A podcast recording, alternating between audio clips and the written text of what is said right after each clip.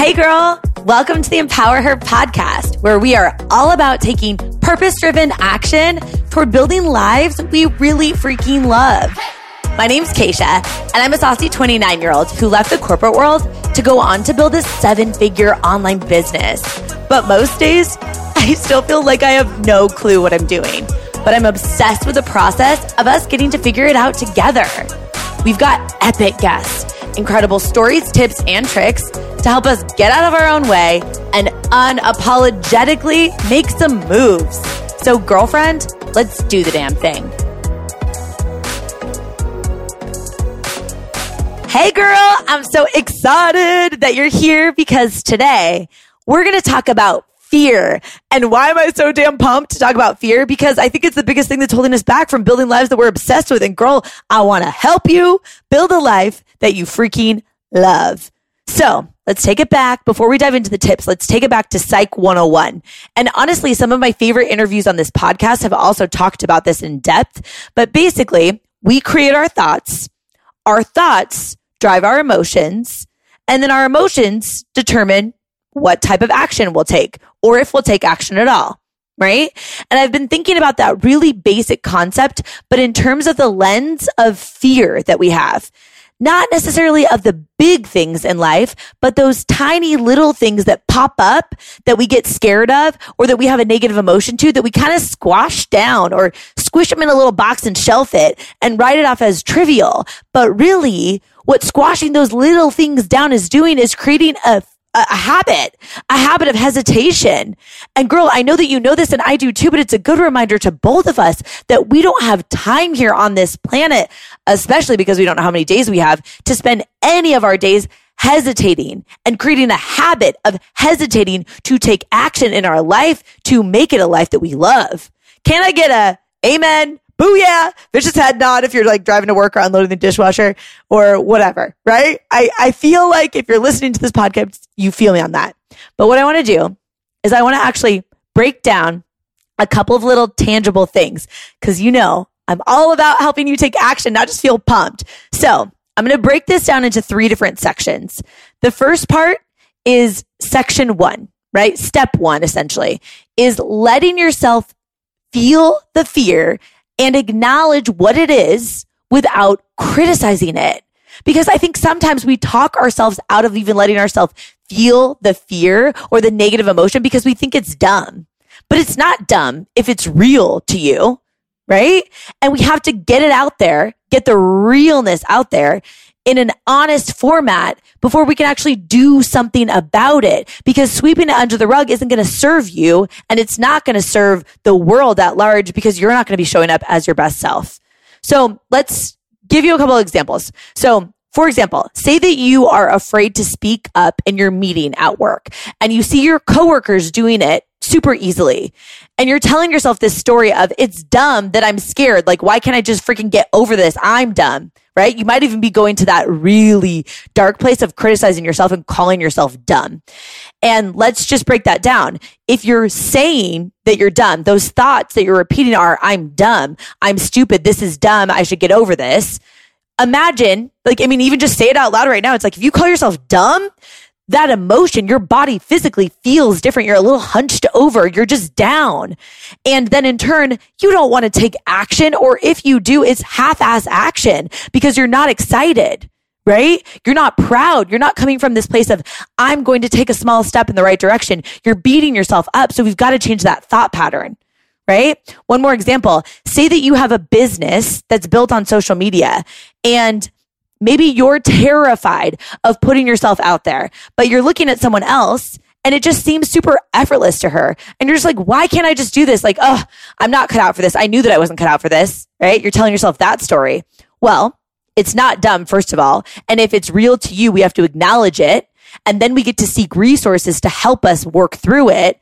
But we've got to be honest with ourselves about what the fear is. And also, I mean, just a disclaimer on that one if you're comparing yourself to someone else that it seems effortless for her, you're forgetting that confidence is built over time and it's like a muscle that we have to exercise. So she's probably felt the same feelings that you felt before, but you might be ca- comparing your chapter one to her like chapter 25, right? But the point from that is to get honest, really damn honest about what the fear actually is And sometimes this is tricky to do. So I want to share two ways to actually get honest with yourself. So we're still in section one of letting yourself feel it and acknowledge what the fear is without criticizing it. But I just want to give you two ways that you could do it if you're not quite sure how to have that honest conversation with yourself. So one way is by getting quiet and journaling. And as someone who isn't super woo woo and obviously is a very high energy, super outgoing, extroverted person, um, I have to force myself to get quiet. And it's amazing what can happen, right? Even if it's a little uncomfortable for me to journal at first, um, it helps me so freaking much. And some of the questions that I'll ask myself are, what am I afraid of? What's holding me back? And when I answer why, the first answer that comes out is normally kind of basic, right? Just like a, oh, I'm just like scared of failure or whatever. Okay. Well, why again? Ask yourself why again and again and again and again. And by the fourth or fifth why, you've gotten to something that feels really real. And honestly, you could be in tears and it could be one of those ugly tears, like with the snot, like literally dripping into your mouth, right? Or getting stuck like in your lip gloss. no one wears lip gloss anymore. Ah, okay. I do sometimes. Point is getting really honest with yourself and creating that space. And the other way that works for me is by talking about it with someone whose opinion I value that I can give what Brene Brown's calls your shitty first draft, which is just like the bleh word vomit version to. And I'll be honest, there are very few people that I can personally do this with. Um, as outgoing as I am and as much as I love to connect with people, there are very few people that can handle a shitty first draft of yours, right? And they have to be someone whose opinion that you really value, someone that also won't tell you to get over it or won't tell you that you shouldn't worry about it or be like, Oh, honey, you're perfect just the way that you are, or you've already done so well. Don't say it to that person because that's not helpful. We need to acknowledge the crappy, messy first draft of it. So be really intentional about the person that you're choosing. And if you don't have that person, that's where you need to go pen to paper. And sometimes maybe you need to do both, right? But there are times when it's helpful to get someone that pumps you up, but not when you're really trying to determine what your fear actually is or really get honest about this negative story that you're telling yourself because that fear is real and it matters that we acknowledge it so we can name it. We can call it out. We don't want to stay stuck for too long. So we've got to know what we're tackling so that we can get honest with ourselves and actually do something about it. Right. So that's part one. That was kind of long, but you get where I'm going with that. Part two or step two would be to ask yourself what the real story is and actually challenge yourself to disprove the current story that isn't serving you. Right. Because in reality, we know that we go through our day to day trying to prove ourselves right and look for information to support our current thoughts about ourselves, right? It's called self confirming bias in like Psych 101. So if we're constantly telling ourselves these thoughts and then we're looking for things to prove our thoughts to be correct, we're having an emotion that's tied to that, right? And then we're not taking action, or if we are, it's really nervous action and we're not having fun. And if we're not having fun, we might not want to keep doing it, right? So we have to reframe and flip the script a little bit. We've got to figure out what the story is, and then we've got to challenge ourselves to prove that it's wrong in some ways. And a simple way to do this is to actually take out a pen and paper, right? I, like make a T. So you got the left side of your paper and you got the right side of your paper. And write out all the reasons, like be really honest, all the reasons why you think that you can't or what you're scared of, all the things that could go wrong on the left side of your paper. And then here's the work on the right side of your paper, you got to find a reason that you can or why it could work out. All down the right side of your paper. So you've got this left side that you've word vomited that just looks real nasty. And then you've got this right side, which is the other version of you that's like, this is, this is how it could work out. And if you need a little boost, I would think about how would you talk about this if your daughter came to you and said, mom, I can't do this. Wouldn't you look for a reason why she could? Wouldn't you look for something that she's done previously that could show her that she's capable? Right. And if you don't have kids or you don't want to have kids, think about your best friend, significant other. If they came to you, someone that you love and said, like, I can't do it. This is why I can't. I know I'm not qualified. You would probably come up with a reason for them of why they could. Same rules apply to yourself, but do it on pen and paper you get it out there. Right. And maybe, maybe there's something that you want to do that you're scared of doing that you haven't done before.